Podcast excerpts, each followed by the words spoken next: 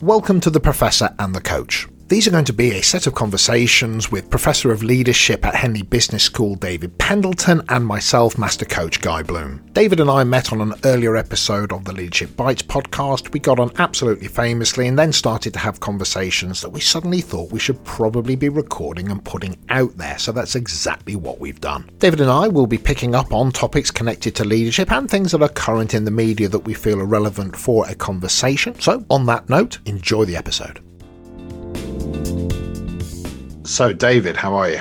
I'm fine, thanks, Guy. It's uh, it's good to see you again. And you. So we set ourselves, I don't know, be a, a task or a little endeavor we've put ourselves on where we look at certain topics and set ourselves a question in relation to that topic with the intent that we don't overdo it, but give our kind of initial thoughts, insights, perceptions, questions, challenges to the world around our thinking on those topics. So, uh, this is our inaugural episode. First one that we've set ourselves is the topic of pay. The question that came to us from that is Is pay equitable? Yeah, that's right. Uh, it, it's funny. I was, I was, mischievously thinking this could be the shortest podcast ever if I just say no. What's the next question? I go yes. We get in a hump with each other and go our separate ways. Uh, let me let me let me tell you why I, I think that's the case. Uh, but can I can I do a slightly historical look first? Is that okay? Of course, absolutely. Um, if you go back several decades and you look at the the multiple, let's say, of let's take chief execs versus the average of people working in organizations. Uh, if you look at the typical multiple decades ago, it was about kind of 20 to 30 was the multiple of what a, a, chief exec would earn relative to the typical, the average person in their enterprise. It was certainly measured in the tens multiples. Now um, it's measured in the hundreds. Um, and what has happened to justify that? Arguably, um, nothing's done, nothing's justifying justifying that businesses come and go, they thrive, they ebb and flow, they wax and wane. Um, and when you look at what determines the success of an organization, it's well known that the effect of the chief exec is significant, but it's not the major determinant of success usually. Usually it gets overwhelmed, the, the chief executive effect, so called in the, in the research, gets overwhelmed by firstly the market, you know, that all ships rise on a rising tide. Um, and so if the market is thriving, is doing really well, then just about all organizations rise, not quite tr- true that all of them do, but most of them do. And if the market is falling significantly, then the, the reverse happens. But it happens to an awful lot of organizations, not just to some. Um, so, what I would say is that I, I think that the chief executive effect is not to be underestimated, but it looks as if the growth in the multiples of chief exec pay relative to the average uh, worker in an organization, it looks as if the market is in danger of overestimating the chief executive effect. And therefore, pay has become inequitable by overly paying people at the top of organizations. I think that's a really great start that um, there's almost something there that says there's a great phrase with senior people, I think, sometimes, which is, you know, is the business doing well because of you or in spite of you? Yes, that's right. And when I think about that, I think about certain products and certain people I've met who have joined organizations and then taken on the mantle of that organization. And I've sometimes had to say, you do realize it was doing well before you got here right? Or the market has exploded, or you've created a new product or a new service that is got a march on everybody else. So the question is has it done well or is it doing well because of you or in spite of you and you've got to be careful that ego doesn't come into play so i do hear that and i think there's also something else which i recognize which is that human need for investors or whoever that might be to almost have a hero and that belief that X is coming on their charger to to sort it out, or well, if X went, you know, you know what would happen. And I think the first thing you learn in, in this kind of role that you and I've got is it always moves on. It doesn't matter if somebody does disappear or fall down a hole. That fear that you had about whether or not it would be working on Monday, yeah, it all, yeah, all the lights still went on on Monday. uh, that, and, and, you know, Keith Grint wrote a great book called The Arts of Leadership and uh, published it uh, about 15 years ago now. Um, but he tells the story in the book, and I've heard him uh, in person doing this, of, of, of, Howard Kendall, the Everton manager, the sort of who came and went three times at Everton. And the, during his first tenure, I'm, I'm, trying to remember the details, and forgive me if I get this slightly wrong, but it's something like this: that when Kendall was first around, you know, uh, Everton's position in the league varied between about one and three. Uh, he left, uh, went somewhere else, um, and when he came back, um, Everton's position in the in the in the league during his next stint was somewhere in the middle of the table, and he left and he came back. And during his last stint, he saved them, I think, by one point from relegation, but their position in the in the league was at the bottom. And Keith Grint asks the question, you know, was he a good manager? um, and um, and of course, the answer is it's really hard to know. Uh, certainly they believed he was. Certainly when he arrived, morale seemed to lift. Uh, did they play better? Did they get better results? Well, they got good enough results. It seems that when he arrived, uh, each time they didn't, their position did not significantly worsen. Does that mean he's a good manager? Well, you know, you can see that the, this is a difficult question to answer. Take another example that is much more recent. Um, it, it, um, when Tidjane Thiam uh, was running um, uh, was running one of the the big London uh, uh, insurance companies when he was running the Pru. Um, I think he was amongst the best paid uh, chief execs in the country, but you could show that during his tenure the share price had gone through the roof. And if you looked at how much he was paid, although it was in the many millions, relative to what he'd done to the value of the business for the shareholders, it was, you know, I think eminently defensible. Um, was it because of him? Was it because of the team he put around him? I suppose that's still, in a sense, because of him. Um, was it because of his great strategic thinking? And he is a great strategist. Um, this is the, the point that was frequently debated in the press at the time. But what I think I get to is we need to get much better, much more forensic about our analysis of, of, of the answer to your question. Is it because of, is it despite of? What is the effect that the chief exec is having? And can we somehow quantify it? And, but more importantly, can we tease it out from all the other variables that are affecting the organization's performance at the time? Um, so that's that's the first thing I'd say is that for pay to be regarded as equitable, you might want to say, well, is it justifiable relative to the performance of the organization? Certainly, you, you get huge criticism, and you can imagine rightly so, when people get massive performance bonuses when actually the performance of the organization has gone down. Um, mm. So, is that justifiable? I think that's, that's pretty tough to justify. Um, but the second issue is is it equitable relative to the effort that other people are expending in that organization? Well, this is where it all gets, and we're not going to solve all all truths um, on this one, but there's a couple of things there, which is first of all, I think individuals ebb and flow. Now, I think about a, a distribution curve. You know, you can take a hundred senior people, and there will be some that are top tier thinkers, top tier strategists, top tier with their personal energy. They're on the ball. They stay ahead of the game basically all the time. But that to me is the equivalent of that 1% sports person, that person who ta- stays top of the game all the time because becoming the world champion is one thing, staying the world champion. that's actually the real challenge, right? You know, because the hunger's there to get there, but then can you maintain? And an example in all sport is most champions come and go. And then there are a couple like Calzaghe in boxing who, you know, the man's just a legend of never losing, you know. So there's, yeah. there's equivalency, but the rest of us mere mortals ebb and flow. And I think what you just said there around, you know, let's just say over a decade, to, to take ownership for all successes that happen in a decade is a, is a pretty is a pretty big ask. And I think sometimes you're right. The data may indicate that it's happened, But this putting a team around you, having an organization that can actually think for itself and make decisions without you, but you are the coach. You are the person that creates the environment that allows the organization to, I don't mean just so much to make you redundant, but to not need the same level of energy it may have taken when you joined to put it right.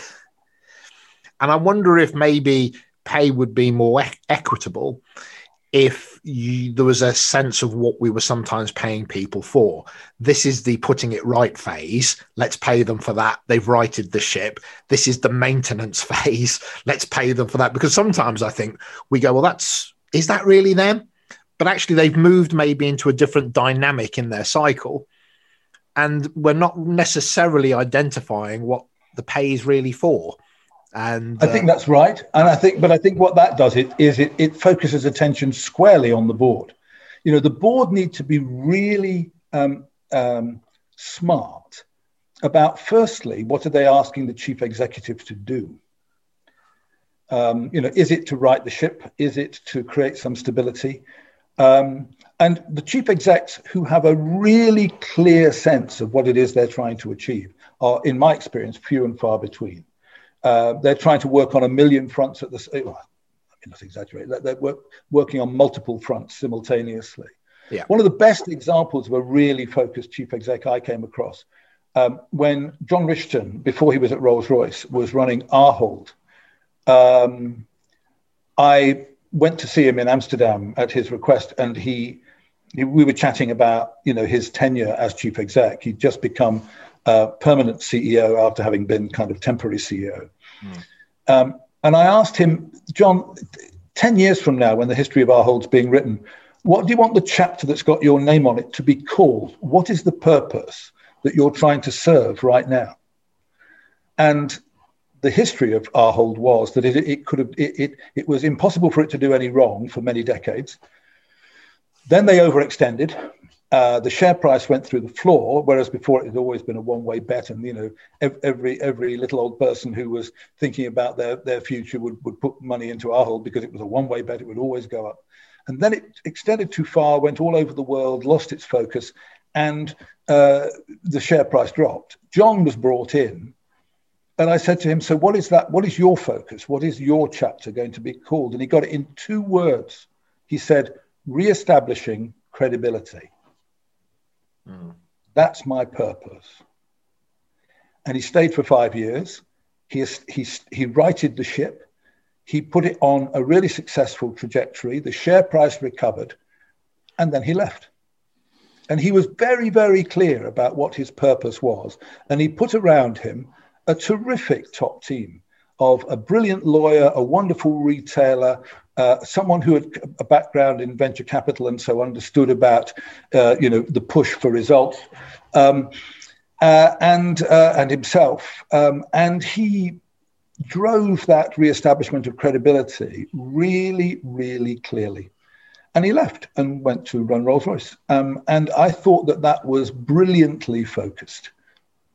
Mm. And I think that the board, you know, I hope they rewarded him uh, handsomely for that, because whereas he took over an organization that had lost credibility, he left one that had re-established it. So, of course, there was a CEO before him that overextended. And I and I looked to Capita, which is a, a classic example of that was an organization that grew by huge acquisitions. I was in the Capita fold for a very short time in a bespoke company which got got purchased. And um, when Jonathan Lewis took over um, recently as the CEO of Capita, you know, he's you know he was he's known for having sort of basically muted the point. We're in. T- we've got too many fingers and too many pies, doing too much, and actually, let's just you know let's get back to to basics. So it's very often that at some point that incumbent CEO, if they're not careful, overstretches or makes decisions that are maybe they're risky or they're a good idea, but it just didn't. If it had worked, he'd have been a hero, or she'd have been a hero, but blah blah blah. So I think what I hear there is that's not a very big difference to having somebody in any role. You're performance managed and it can go wrong. And adios. and it can go right. You know, here's your bonus. I think then that's just the truth of being performance managed, so to speak.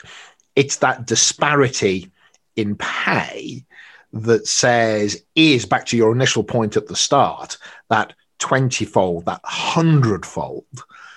And it's, and I, and I, I, bring it back in some respects to footballers. You know, you, you, you have a nurse saving somebody's life, you've got a footballer kicking a football boom, boom. Is it fair? Well, I don't think there's any justification as to the social fairness, which is another podcast that we're going to look at in, in, in some respects. But I think it's whether or not we can bring any greater light to the pay gap, almost understanding that people in it will have ups and downs in terms they'll have ups and downs in terms of their performance but is the pay they're on worth it just because they're higher up the food chain?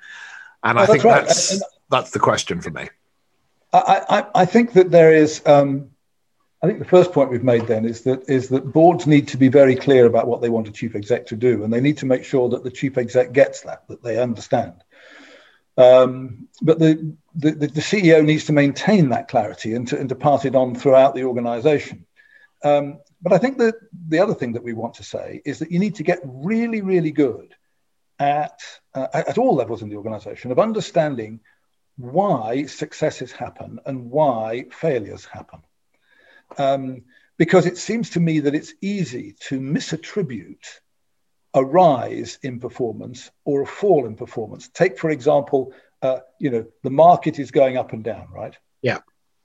So let's imagine that the market is going up at this kind of level and the chief executive leads an organization to success going up at that kind of level. Mm-hmm. Now, the chief exec can say, look, you see, performance is better than when than it was.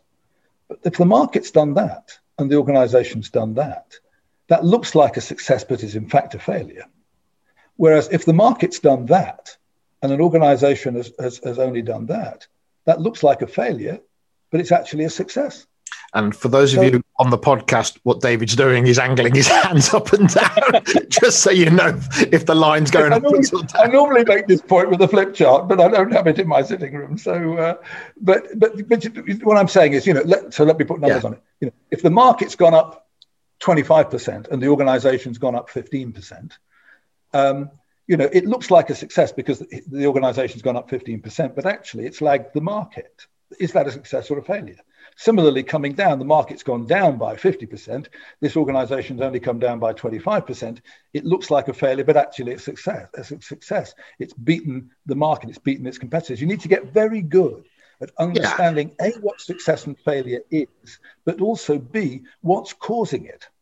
Uh, so somehow you need to get very analytical. Um, and it's, I think it's easy to try, uh, or rather to accept simple explanations. Um, because everything else looks contentious. But it does feel to me as if we've got to get much shrewder at yes. understanding performance as a consequence. Because I don't mind people getting paid really well if they do really well, but I want the evidence to be that they actually have done well rather than it looks like they have, but actually they haven't. So, depending on where you are listening to this conversation, and you know, we're in a place of social change where people, I think, are looking at senior people and wondering about their value and, and, and what they bring. I wonder what's in that pay, what's in that expectation, because I don't think it's about somebody necessarily. Well, it may be working harder. You, know, you're paid a certain salary, and you can come in at nine, and you can go home at five, and as long as your boss isn't, you know, an, an ogre, you can leave very often the the the, the role at at the door you can you can come in, you can go home, and it is what it is. And then you've got another hard day's work tomorrow, and you might remember you've got a few things to do. But as you go further up that proverbial food chain, I know for a fact it's that seven day week. It's that it, it never it never stops. It's it's constant. Mm. So what are you paying for? Are you paying for hard work? Mm, not really. Uh, are you paying for a, a commitment to getting the job done regardless of what it takes? Are you paying for insight? Are you expect? Are you paying for somebody's emotional intelligence that they can navigate the internal politic?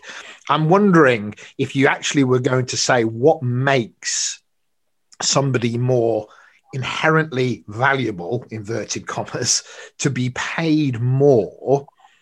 Yes, I think to everything that we've said so far about we have to understand the link between the market and what that person's actually achieved to maybe to justify that they get their bonus. But why are they paid more in the first place? and I think the the bit that for for me starts to come out is it's not that that person is an inherently better human being or they're necessarily just working harder than you, but you are there is a pay that why is that product more expensive than that one? Yeah. And it's and of course the, the, the, issue the issue comes down in a sense to a number of factors, but one of them, the big one, is is the market. You know, I was I was debating, funnily enough, with a judge the, the other day about whether the the vice chancellor of a university should be paid four hundred thousand quid, uh, and my argument was, well, if there's a market for vice chancellors, and you want this one, ah. you've got to a pay something that's credible in the marketplace, but also you've got to pay a sum of money that gets that particular person to say yes. So in a sense, it's two things wrapped into one. One is the market, and the other is the negotiation that goes on.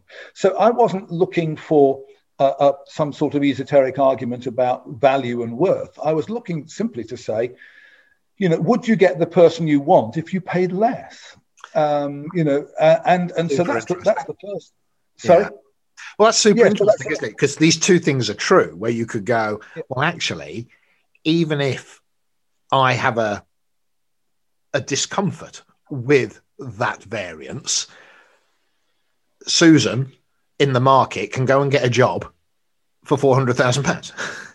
So if I want Susan, I've got to pay four thousand and one, and that's how it creeps up, isn't it? Because somebody says, "Well, I'll give her four thousand and two, and that's right. Over a it couple of like decades, Boom. Yeah, if people if people are in demand, if it, people are in demand, they've got lots of bargaining power, and part of it is that you know if you if you absolutely are fixed on one person, uh, a bit like you see um, people bidding in an auction. If they want one particular painting, you know whether it's worth it, who knows? But they'll keep bidding and bidding until they get it. Um, and I think organisations are slightly guilty of that as well. Uh, but the other thing is, you, you, you talk about what are we paying them for? Well, th- there's a stress, there's a pressure in in having a 365 days a year, 24 hours a day job. Uh, mm. Now, again, I, I, mentioned John Rishton. I'll, I'll, mention him again in this context. When he ran Rolls Royce, one of the conversations he had with me was that the thing that he was, um, uh, in a sense, I, I, don't think surprised by, but but it, it, it definitely weighed on his mind that if you run an organization that makes aero engines, at any given time, apparently, roughly 10,000 commercial aircraft are in the air at any given time. Let's say on average they've got at least two engines, and Rolls Royce have got about a 50% market share in you know big commercial jets. So let's say round numbers terms. At any given time, there are 10,000 Rolls Royce engines flying, flying, not just on aircraft, but in the air on which people's lives depend. That, that never goes away. Every single moment of every single day. One of those aircraft crashes, if it's got engines of one particular kind rather than another, you know, that team back at the base who made the engine feels like they're responsible. And, you know, you, lawyers would debate this for, for, for, for, for days, weeks, months, but they feel the responsibility. And that weighs on them. And that never goes away, never goes away. And there are many people in that, in that role. Um, so I think paying them to, to, for the wear and tear on them that the responsibility has is something I can absolutely understand people wanting to enter that into the salary negotiations as well. Mm. Um, but the other bit is, and it, and it flips it flips the, the comparison around. Right now in the pandemic, you know, who would I pay almost anything to? it, it's the people who are on the front line of the NHS, mm. literally saving lives by putting their lives at risk. Mm. And as we know, there's been an awful lot, far too many NHS people who have lost their lives to the coronavirus pandemic by simply looking after other people. So, how you pay them, I guess it's a bit like the, the same argument with respect to soldiers uh, if, they're, if they're going to be paid for, for fighting in a war. Um, you know, they put their lives at risk every day. Um, and I think that, that society does need to get its brain around how are we going to recognize people who potentially could be paying the ultimate sacrifice? How do we reward them? Well, we're going to do a. We did want to not blur the podcast episodes, and so we're going to look at social responsibility. We're going to look at morality. We're going to look at some of these meaty, meaty topics, and there will be some Venn diagram moments where these are all going to touch on each other. And I think that's the interesting thing, isn't it? As you say, there is that contradiction of if you said worth, you go, well, people on the front line, as you've if you, as you said, it's not so much that well, they're all worth probably four hundred thousand pounds a year. but the reality is, then you talk about market, you talk about what's available, and so it almost comes down in my mind, and I, I've almost had to simplify it to be able to cope with the answer. I think because if I try and hold all the truths all the time, it becomes a little bit too much. But to simplify it, which is not to not do it justice, if I look at a, a watch, a Rolex watch, I could have a Timex I could have a Rolex, and they both tell the time. And one could argue, actually, from being a bit of a watch fan, I could have a digital watch that'll probably never lose a second, and have a, a posh Rolex watch, and I know for a fact they lose time. so it's not even technically the better timepiece, but it's significantly more money. And it's because of what build quality, perhaps. It's because of the story that goes with it perhaps it's the the value that I, I feel that I've got when I'm wearing it. And when I look at a person, it's almost as if when people are buying buying, because that's in essence what they're doing, senior people to come and fulfill a role, there's a whole there's the quality of the individual there's the perception i have around them there's the faith that i think they're bringing to the narrative for everybody else that they're going to steer the ship there's the responsibility that they're holding. You know there's all these little factors and jigsaw pieces that even though they're all true there has to come a point where you can't equate it to maybe personal value. You have to equate it to the expectation we have on the role I think that's dead right, and I and I think that you know by that argument, therefore, a Rolex is not a watch. A Rolex is a t- is, is a status symbol, um, and you're paying for the status. On, I feel good, better. Yeah, there you go. Yeah, so it does something for me. Yeah, and when the right person is in the right role, they're yeah. affecting the business because of their processes and their insights, but they're also adding a weight to the narrative, the culture, the environment, the feel of the place. They're affecting the story because of their presence and the experience of them. And that then is more than the component parts of what they actually do. yeah, that's that it. Makes sense. That's dead right. And, and certainly, if an organization was in serious trouble and the share price was, was tanking, um, you know, you might want to go out as a board and bring in the one CEO or one, one of maybe five CEOs that you might be able to get a hold of, but it wouldn't be more than that, whom, if you could appoint them, the market would be reassured and the share price would go back up again. And therefore, all the pension funds and all the investors, you know, would be would be delighted that this person had come along before they'd done anything. Credibility you know, by association, right? It's exactly so. Exactly. So I think that there are lots of reasons why pay gets inflated. But I think that the one I'd like to sort of come back to, and maybe it's maybe it's something for us to end on, I don't know. But but I do believe that there needs to be an element of consideration of your values. You know, if you say our people are our most important asset, what's the evidence of that? And is there any counter evidence of it? Because I think that if if you took a view that certain amounts of multiple for the top person relative to the average person in an organization somehow was a significant ratio. And on a, on a, on different, on a different um, uh, uh, measure. One of the things I used to love about working in Hong Kong 20 years ago, be- before the handover, was that the Hong Kong government had decided that the government was not going to spend more than a fixed proportion of Hong Kong's GDP. So if they wanted to spend more money, they had to grow GDP. Um, and similarly, I think I, I, rather like the idea that some organizations have said to their to their people, our chief exec will never be paid more than X amount, X times the, our average person. So that if we want to pay our CEO more, we've got to pay everybody else more. And in order to do that, we've got to raise the performance of the organization. So, so my, my feeling is I'd, I'd love to see that thinking much more widespread, that because we value everyone in our organization, uh, our organization, one of the things that we are going to do is we're going to have a discipline about how many multiples of the average pay we will let anyone else earn. Hmm. Yeah, I like that. And I think my kind of closing thought on that is also, you know, calibrated just by listening to you as well, is you've got to show that you're leaving the business better financially and culturally you can't sort of mow the lawn to get all the grass off, but then we can't grow any more grass. you know, it's that kind of thing.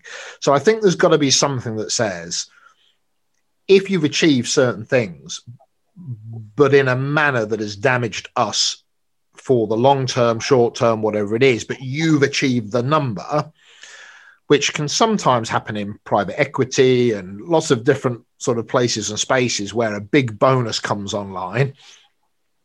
And five years out, we're all very absolutely, it's all about the culture. It gets to the year before, and everybody literally loses their marbles trying to sort of squeeze the commercials to achieve a certain thing. There's got to be, I think, back to your point, certain forensic data analysis that says you've got to show us that you haven't just hit a number that you've actually developed people the exit interviews the engagement surveys people's desire to join this this company. What it says on websites like glassdoor when people are commenting on this organization you, there's got to be a narrative around what you've done that matches what you've actually achieved. And i, I think, think that's, that's right but i'll tell you i'll tell you you always need a, a relatively simple way of quantifying these things. Otherwise it gets you know it becomes a matter of kind of conjecture. Yes. But for example i think one thing that we could do is particularly when it comes to performance bonuses we could give half of it for performance this year 25% for performance next year and 25% for the year after. Mm. you know so that we so you've got a, a longer term time horizon so if, if what you're doing is creating short-term performance but long-term damage, you know, the maximum you could ever get would be the 50% because this year you'd get it, but next year you wouldn't, and you wouldn't the year after either. So if you say, you know, you, you have the potential guy to earn, you know, 20,000 quid performance bonus, we'll give 10,000 this year and, and uh, at risk is 5,000 next year and 5,000 the year after for what you've done this year. Because if you've done longer term damage, you know, you're not going to get that. But, or you could say, or you could say, we'll pay you this year, but if the performance goes down next year, we want it back. you know, so should bonuses only go one way?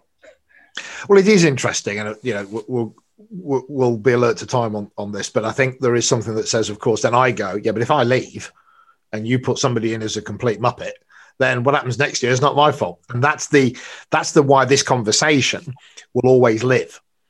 Because the reality is the variables are often so great that this is about checks and balances. This is about, I think, not just one person making decisions. I think this is about the wisdom of the crowd looking at the overall what's right for this organization, what's this business. And I think back to your point about a board and a non-exec directors who are able to operate from a position of balance knowing that it is a little bit like walking a tightrope the market might do this this person's personality maybe may shift in any one given time the variables are constant so a healthy support mechanism, but also a healthy um, control over that place and space, I think means that it's it can't be fixed. Decision made, see you in three years. It doesn't work like that.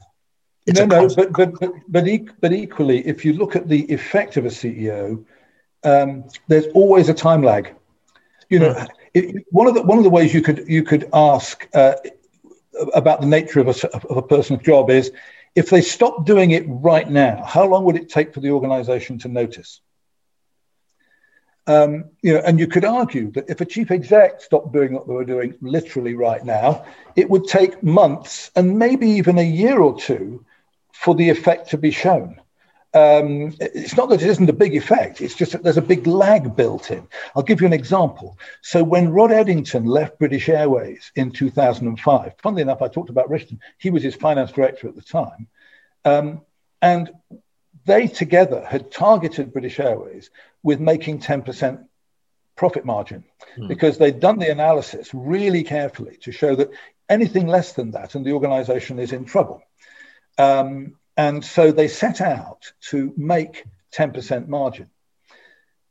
While Rod was running it, and he said he'd come for five years, and he came in 2000, so he left in 2005, absolutely true to his word, they hadn't quite made 10%.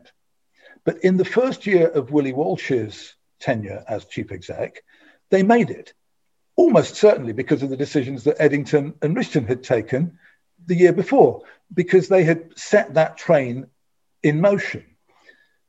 My view is that Eddington and Rishton should have been given the bonus for that year because they'd made their 10% margin, but they'd left just before it had happened. So, so the notion that you know if you put a muppet in place uh, the next year it's not my fault. No that's not that's that's quite true. But in most organizations it might take a year before that muppet uh, it shows up as a muppet i'm not saying by the way that walsh is a muppet but but what i'm saying is that for any individual yeah. Um, it takes a while before their effect is, is seen at the very top end of most organizations. So from having this conversation and maybe wrapping us wrapping us up, um, we we we we had that topic of pay, and then we said, you know, is is senior pay equitable? And I think I've got to the position. Uh, I'll I'll let you close maybe with, with your thoughts, but I've come to the position of yes and no. I think I think the answer is yes, if you can absolutely see the value. If it's tangible and it's not something that's dressed up in smoke and mirrors and it's not about the marketing aspect of it, but there are data points that can be drawn that says as much as can be done, this person's impact has been and will be and will continue to be, then I feel and I don't think all the measures are in place in lots of organizations to do that. But that that's equitable. What doesn't seem equitable is people that come in and there doesn't seem to be any tangible connections between what they're doing and what the business would be doing anyway, because it's a bit of a big old beast. And if the marketing team would keep doing the marketing and the sales team would keep selling, and it's not clear, and the market picked up anyway, and it's not clear what they're doing, which could happen for a team leader in a call center all the way through to you know hey this is a really cracking team and they don't they kind of self manage so what are you doing? You know all the way through. So i think it is equitable if you can see why that there is that difference.